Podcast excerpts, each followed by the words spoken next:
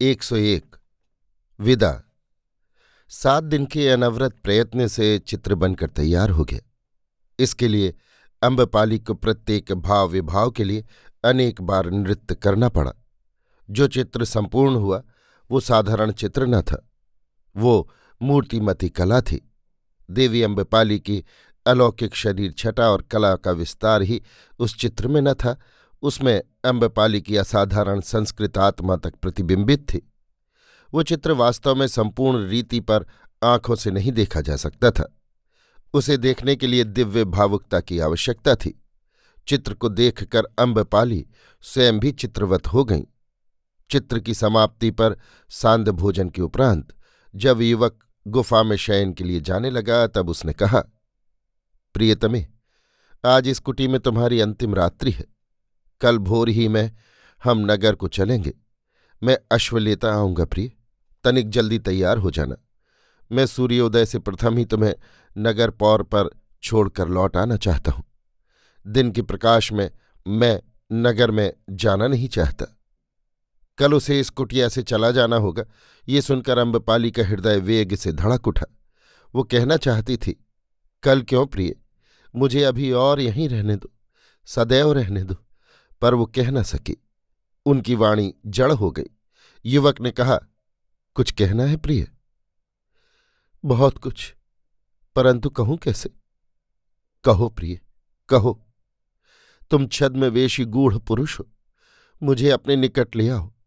प्रिय, मुझे परिचय दो। युवक ने सूखी हँसी हंसकर कहा, इतना होने पर भी परिचय की आवश्यकता रह गई प्रिय। मैं तुम्हारा हूँ, ये तो जान ही गई। और जो गे होगा, यथा समय जानोगी। उसके लिए व्याकुलता क्यों? कुछ देर चुप रहकर अम्बपाली ने कहा, तुमने कहाँ से ये अगाध ज्ञान गरिमा प्राप्त की है भद्र? और ये सामर्थ ओह, मैं तक्षशिला का स्नातक हूँ प्रिय। तिस पर अंग बंग कलिंग चंपा ताम्रपर्णी और संपूर्ण जम्बू द्वीपस्थ पूर्वीय उपद्वीपों में मैं भ्रमण कर चुका हूँ और मेरा ये शरीर संपत्ति पैतृक है। क्षण भर स्तब्ध रहकर अम्बपाली युवक के चरणों में झुक गई। उन्होंने कहा, भद्र अम्बपाली तुम्हारी अनुगत शिष्य है। और गुरु भी। युवक ने अम्बपाली को हृदय से लगाकर कहा, गुरु कैसे? फिर जानोगी प्रिय, अभी विदा, सुप्रभात के लिए। विदा प्रिय। युवक अंधकार में खो गया और देवी अम्बपाली अपने आप में ही खो गई। वो रात भर भूमि पर लेटी रही। युवक की पद धूलि को हृदय से लगाए। एक दंड रात रहे, युवक ने कुटी द्वार पर आघात किया। तैयार हो प्रिय? हाँ भद्र, युवक भीतर आ गया। क्या रात को सोई नहीं प्रिय तुम्हें? सोना जागना एक ही हुआ प्रिय। युवक कुछ देर चुप रहा, फिर एक गहरी सांस छोड़कर उसने कहा, अश्व बाहर है। क्या कुछ समय लगेगा? नहीं, चलो। युवक ने वो चित्र और वीणा उठा ली। उसने सिंह की खाल आगे रखकर कहा, ये उसी सिंह की खाल है। कहो तो इसे तुम्हारी स्मृति में रख लूँ। वो तुम्हारी ही है प्रिय। इस अधम शरीर की खाल, हाड़, मांस, आत्मा भी। अम्बपाली की आँखों से मोती बिखरने लगे। दोनों धीरे धीरे कुटी से बाहर हुए। अम्बपाली के जैसे प्राण निकलने लगे। नीचे आकर देखा, एक ही अश्व है। एक अश्व क्यों? तुम्हारे लिए। और तुम? मैं तुम्हारा अनुचर पदातिक। परंतु पदाधिक क्यों? तुम्हारे गुरुपद के कारण। ये नहीं हो सकेगा प्रिय। अच्छी तरह हो सकेगा। आओ, मैं आरोहण में सहायता करूँ। परंतु तुम पदाधिक क्यों, भद्र? मुझे देवी अम्बपाली के साथ साथ अश्व पर चलने की क्षमता नहीं है। प्रिय, देवी अम्बपाली लोकोत्तर सत्व है। युवक का कंठ स्वर कांपने लगा। अम्बपाली ने उत्तर नहीं दिया। वो चुपचाप अश्व पर चढ़ गई। युवक पदातिक चलने लगा। दोनों धीरे धीरे उपत्यका में उतरने लगे। उषा का प्रकाश प्राची दिशा को पीला रंग रहा था। वृक्ष और पर्वत अपनी ही परछाई के अनुरूप अंधकार की मूर्ति बने थे। उसी अंधकार में से वन के निविड़ भाग में होकर वो अश्वारोही और उसका संगी, दोनों धीरे धीरे वैशाली के नगर द्वार पर आ खड़े हुए। अभी द्वार बंद थे। युवक ने आघात किया। प्रश्न हुआ, कौन है ये? चित्रभू, मित्र। ठीक है, ठहरो, खोलता हूँ। भारी सूचका यंत्र के घूमने का शब्द हुआ और मंद चीतकार करके नगर द्वार खुल गया। युवक ने अश्व के निकट जा अम्बपाली से मृदु कंठ से कहा, विदा प्रिय। विदा प्रियतम। दोनों ही के स्वर कंपित थे।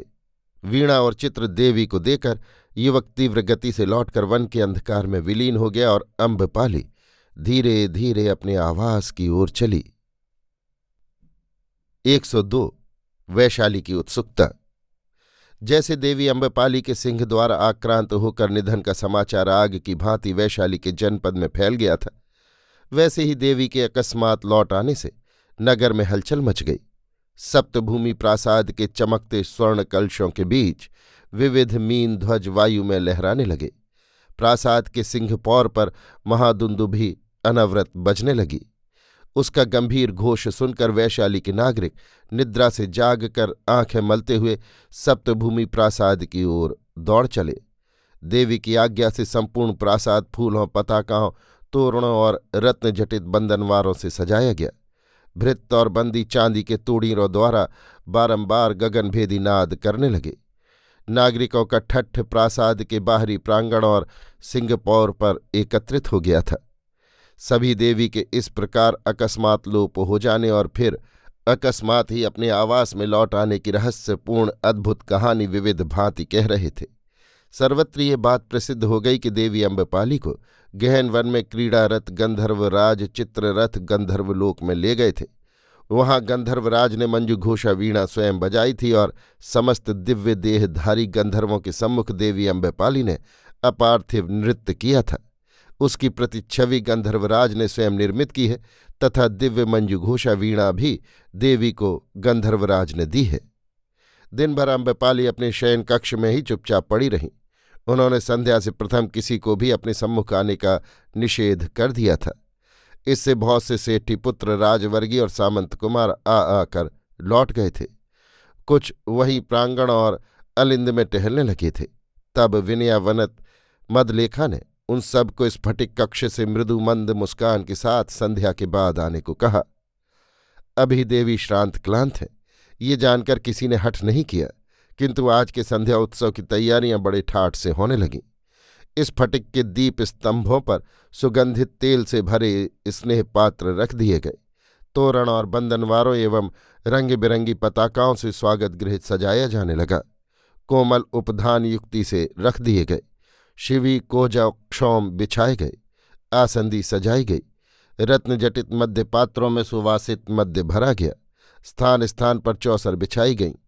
सुंदर दासियाँ चुपचाप फुर्ती से सब काम करती दौड़ धूप कर रही थीं। संध्या की लाल प्रभा अस्तंगत सूर्य के चारों ओर फैल गई और वो धीरे धीरे अंधकार में व्याप्त हो गई। सप्तभूमि प्रासाद सहस्त्र दीप रश्मियों से आलोकित हो उठा। उसका प्रकाश रंगीन गवाक्षों से छन छन कर नील पद्म सरोवर पर प्रतिबिंबित होने लगा। धीरे धीरे नागरिक अपने अपने वाहनों पर चढ़ चढ़कर प्रासाद के मुख द्वार पर आने लगे। दंडधर और दौवारिक विविध व्यवस्था करने लगे। युवक नागरिक कौतूहल और उत्साह से भरे अम्बपाली को एक बार देख भर लेने को व्याकुल हो उठे। परंतु प्रहर रात गए तक भी देवी अपने एकांत कक्ष से बाहर नहीं निकली। इस समय वैशाली के श्रीमंत तरुणों से अतिथि गृह भर गया था। डेढ़ दंड रात बीतने पर अम्बपाली ने प्रमोद गृह में प्रवेश किया। इस समय उनका परिधान बहुत सादा था। उनका मुख अभी भी सफ़ेद हो रहा था। नेत्रों में विषाद और वेदना ने एक अप्रतिम सौंदर्य ला दिया था। सेठी पुत्र और सामंत युवक देवी का स्वागत करने को आगे बढ़े। देवी अम्बपाली ने आगे बढ़कर मृदुमंद स्वर में कहा, मित्रों, आपका स्वागत है। आप सब चिरंजीवी रहें। देवी चिरंजीवी हो। अनेक कंठों से यही स्वर निकला। देवी मुस्कुराई और आगे बढ़कर इस फटिक की एक आधार वाली पीठ पर बैठ गई। उन्होंने स्वर्णसेन को देखकर आगे हाथ बढ़ाकर कहा, युवराज, आगे आओ। देखो, किस भांति हम पृथक हुए और किस भांति अब फिर मिले। इसको जीवन का रहस्य कहा जा सकता है। स्वर्णसेन ने द्रवित होकर कहा, किंतु देवी, मैं साहस नहीं कर सकता। देवी की आपदा का दायित्व तो मुझी पर है। आपदा कैसी मित्र। आह, उसे स्मरण करने से अब भी हृदय काँप उठता है। कैसा भयानक हिंस्र जंतु था वो सिंह। किंतु वो तो एक दैवी प्रतारणा थी, मित्र। उसके बाद तो जो कुछ हुआ, वो अलौकिक ही था।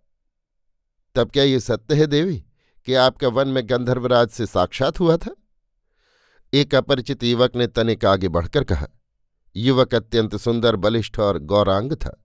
उसके नेत्र नीले और केश पिंगल थे। उठान और खड़े होने की छवि निराली थी। उसका वक्ष विशाल और जंघाएँ पुष्ट थीं। देवी ने उसकी ओर देखकर कहा, परंतु भद्र तुम कौन हो? मैं पहली ही बार तुम्हें देख रही हूँ। स्वर्णसेन ने कहा, ये मेरा मित्र मणिभद्र गांधार है। ज्ञातिपुत्र सिंह के साथ तक्षशिला से आया है। वहाँ इसने आचार्य अग्निदेव से अष्टांग आयुर्वेद का अध्ययन किया है और अब ये कुछ विशेष रासायनिक प्रयोगों का क्रियात्मक अध्ययन करने आचार्य गौड़पाद की सेवा में वैशाली आया है। स्वागत भद्र। अम्बपाली ने उत्सुक नेत्रों से युवक को देखकर मुस्कुराते हुए कहा, प्रियदर्शी सिंह तो मेरे आवास के विरोधी हैं। उन्होंने तुम्हें कैसे आने दिया प्रिय? और आचार्य से कैसे प्रयोग सीखोगे? लौह वेद और शरीर वेद संबंधी। क्या वे सब सत्य हैं प्रिय भद्र आचार्य गौड़पाद से तो मैं बहुत भय खाती हूँ। भय कैसा देवी? आचार्य की भावभंगी ही कुछ ऐसी है। वो हंस पड़ी, युवक भी हंस पड़ा। अम्बपाली ने अपना हाथ फैला दिया। युवक ने देवी के हाथ को आदर से थाम कर कहा तो देवी, क्या ये सत्य है कि हाँ सत्य ही है प्रिय। उसी भांति जिस भांति तुम्हारे लौह वेद और शरीर वेद के वे विशिष्ट प्रयोग। स्वर्णसेन ने शंकित सा होकर कहा तो सिंह का आक्रमण क्या प्रतारणा थी? निसंदेह युवराज, क्या तुमने वो दिव्य वीणा और चित्र देखा नहीं? देख रहा हूँ देवी। तो इस सौभाग्य पर मैं आपको बधाई देता हूँ। मणिभद्र ने कहा, मैं भी आर्य। धन्यवाद मित्रों। आज अच्छी तरह पान करो। आज मैं संपूर्ण हूँ कृतकृत हूँ। मैं धन हूँ। मित्रों, मैं देवजुष्टा हूँ। चारों ओर देवी अम्बेपाली की जय जयकार होने लगी और तरुण बारंबार मद्य पीने और देवी अम्बेपाली की जय चिल्लाने लगे। 103 दो बटारू। चंपा, वैशाली और राजगृह का मार्ग जहाँ से तीन दिशाओं को जाता है, उस स्थान पर एक अस्थिक नाम का छोटा सा गाँव था। गाँव में बस्ती बहुत कम थी, परंतु राजमार्ग के इस तिराहे पर होने के कारण इस गाँव में आने जाने वाले बटारू सार्थवाह और निगमों की भीड़ भाड़ बनी ही रहती थी। गाँव राजमार्ग से थोड़ा हटकर था, परंतु राजमार्ग पर ठीक उस स्थान पर, जहाँ से तीन भिन्न दिशाओं के तीन मुख्य मार्ग जाते थे सेठियों और निगमों ने अनेक सार्वजनिक और व्यक्तिगत आवास, अटारी आदि बनवाए थे। एक पांथागार भी था, जिसका स्वामी एक बूढ़ा व्रात्य था। इन सभी स्थानों पर यात्री बने ही रहते थे। सूर्य मध्याकाश में चमक रहा था। पांथागार के बाहर पुष्करणी के तीर पर एक सघन वृक्ष की छाया में एक ब्राह्मण बटारू संध्या वंदन कर रहा था। स्थान निर्जन था। ब्राह्मण प्रौढ़ावस्था का था। उसका वेश ग्रामीण था। वो पांथागार में भरी हुई यात्रियों की भीड़ से बचकर यहाँ एकांत में आकर पूजा कर रहा था। इस बटारू ब्राह्मण का वेश ग्रामीण अवश्य था, परंतु मुख तेजवान और दृष्टि बहुत पैनी थी। इसी समय एक और बटारू ने उसके निकट आकर थकित भाव से अपने इधर उधर देखा और वृक्ष की छाया में बैठकर सुस्ताने लगा। ऐसा प्रतीत तो होता था कि उसका तन मन दोनों ही थके थे। सुस्ताकर उसने वस्त्र उतार पुष्करणी में स्नान किया और पाथे निकाल आहार करने बैठा। तो उसने ब्राह्मण की ओर देख प्रणाम किया और पूछा, कहाँ के ब्राह्मण हैं भंते? मगध के। तो भंते, मेरे पास पाथे है, भोजन करिए। जैसी तेरी इच्छा गृहपति, तू कौन है? सेठी। कहाँ का गृहपति? वीति भय का। स्वस्ति गृहपति। कहकर ब्राह्मण मौन हो गया। जिसे ब्राह्मण ने गृहपति कहकर सम्मानित किया था। उसने कुत्तक की गांठ खोल, उसमें से एक बड़ा सा मधुगोलक निकालकर श्रद्धापूर्वक ब्राह्मण के आगे धर दिया। दूसरा मधुगोलक वो वहीं वृक्ष की छाया में बैठकर खाने लगा। ब्राह्मण की ओर उसने पीठ कर ली। ब्राह्मण भी भूखा था। नित्य कर्म से वो निवृत्त हो चुका था। उसने भी मधुगोलक को खाना प्रारंभ किया। परंतु ज्यों ही उसने मधुगोलक तोड़ा उसमें से मुट्ठी भर तेजस्वी रत्न निकल पड़े। ब्राह्मण आश्चर्यचकित हो उस बटारू के मलिन वेश और दीन दशा की ओर देखने लगा। आश्चर्य बढ़ता जा रहा था। यदि ये वास्तव में इतना श्रीमंत है कि इस ब्राह्मण को गुप्त दान देना चाहता है तो फिर इस प्रकार इसका भिक्षुक वेश क्यों है? क्यों पदातिक एकाकी यात्रा कर रहा है? फिर ऐसे मूल्यवान रत्नों के दाम तो बहुत हैं। ब्राह्मण सोचने लगा, इसमें कोई रहस्य है। जब दोनों भोजन कर चुके, तब ब्राह्मण ने प्रसन्न दृष्टि से कहा, बैठ गृहपति, तेरा नाम क्या है? बटारू ने निकट बैठते हुए कहा, मैं कृतपुण्य हूँ, वीति भय की सेठी धनावह का पुत्र। आहा, सेठी धनावह? अरे, वो तो मेरा यजमान था भनते। तेरी जय रहे गृहपति, पर तू एकाकी कहाँ इस तरह दरिद्र बटारू की भांति यात्रा कर रहा है? मैं चंपा जा रहा हूँ भंते चंपा, इस भांति साधन रहित? सुनू तो क्यों? क्या कहूँ आर्य, मैं बड़ी विपन्नावस्था में हूँ। कै भद्र मैं तेरा पुरोहित हूँ, ब्राह्मण हूँ। तो आर्य, दुष्टा माता ने मुझे घर से बहिष्कृत किया है। अब मैं चंपा जा रहा हूँ। वहाँ मेरी मध्यमा पत्नी का पिता रहता है। वहीं उसके आश्रम में। परंतु इस अवस्था में क्यों? मेरे पास धन नहीं है आर्य। पाथे कहाँ पाया? माता से छिपाकर मध्यमा ने दिया। ब्राह्मण कुछ कुछ मर्म समझ गया। वो संदेह की तीखी आँखों से बटारू को देखता रहा, फिर एकाएक अट्टहास करके हंस पड़ा। उस हंसने से अप्रतिभो बटारू ने कहा, आर्य के इस प्रकार हंसने का क्या कारण है? यही कि गृहपति, तू भेद को छिपा न सका। बटारू ने सूखे कंठ से कहा, भेद कैसा? तो तू सत्य कह, भद्र, तू कौन है? जो कहा, वो क्या असत्य है? असत्य ही है, भद्र। कैसे जाना आर्य? तेरे नक्षत्र देखकर। तू तो सामंत पुत्र है। ब्राह्मण ने अपनी पैनी दृष्टि से बटारू के वस्त्रों में छिपे खड्ग की नोक की ओर ताकते हुए कहा, बटारू ने इस दृष्टि पर लक्ष्य नहीं किया। उसने पृथ्वी में गिरकर ब्राह्मण को प्रणाम किया और कहा, आप त्रिकालदर्शी ब्राह्मण हैं। मैं सामंत पुत्र ही हूँ। उस दुष्ट सेठनी ने मुझे अपनी चार पुत्र वधुओं में नियुक्त किया था तथा यथेच्छ शुल्क देने का वचन दिया था। अब पाँच संतति उत्पन्न कर मुझे उस मेधका ने छूछे हाथ खदेड़ दिया मध्यमा ने मुझे पाथे दे चंपा का संकेत किया है। वहाँ मैं उसकी प्रतीक्षा करूँगा। परंतु तू कौन है आयुष्मान? अपना वास्तविक परिचय दे। मैं तेरी सब इच्छा पूरी करने में समर्थ हूँ। तो आर्य मैं लिच्छवी हूँ और वैशाली से प्रताड़ित हूँ। मैंने वैशाली को उच्छेद करने का प्रण किया है। ब्राह्मण चमत्कृत हुआ। उसने उत्सुकता को दबाकर कहा तू लिच्छवी होकर वैशाली पर ऐसा क्रुद्ध क्यों है? आर्य, वैशाली के गणों ने मेरी वागदत्ता अम्बपाली को नगर वधु बनाकर मेरे नागरिक अधिकारों का हरण किया है। तो आयुष्मान, तू कृत संकल्प होकर कैसे नियुक्त हुआ? और अब फिर तू उसी मोह में है? तो आर्य, में क्या करूँ? तू वैशाली का उच्छेद कर। किस प्रकार आर्य? मेरा अनुगत होकर। तो मैं आपका अनुगत हूँ। तो भद्र, ये ले। ब्राह्मण ने वस्त्र से निकालकर वे मुट्ठी भर तेजस्वी रत्न उसके हाथ पर रख दिए। रत्नों की ज्योति देख बटारू की आँखों में चकाचौंध लग गई। उसने कहा, ये रत्न मैं क्या करूँ? इन्हें ले और यहाँ से तीन योजन पर पावापुरी है। वहाँ जा, वहाँ मेरा सहपाठी मित्र इंद्रभूति रहता है। उसे ये मुद्रिका दिखाना, वो तेरी सहायता करेगा। वहाँ उसकी सहायता से तू रत्नों को बेचकर बहुत सी विक्रय सामग्री मूल के दास दासी कम कर संग्रह कर ठाट बाट से एक सार्थवाह के रूप में चंपा जा और अपने श्वसुर गृहपति का अतिथि कृतपुण्य होकर रहे। परंतु वहाँ तू मध्यमा की प्रतीक्षा में समय नष्ट न करना। सब सामग्री बेच, श्वसुर से भी जितना धन उधार लेना संभव हो, ले। भारी सार्थवाह के रूप में बिक्री करता और माल मोल लेता हुआ बंग, कलिंग, अवंती, भोज, आंध्र, माहिष्मति भृगुकच्छ और प्रतिष्ठान की यात्रा कर। ये लेख ले और जहाँ जहाँ जिन जिनके नाम इसमें अंकित हैं, उन्हें ये मुद्रिका दिखा। उनके सहयोग से वैशाली के अभियान में अपना पूर्व परिचय गुप्त रख, कृत पुण्य सार्थवाह होकर प्रवेश कर। आदेश में तुझे वहीं दूँगा।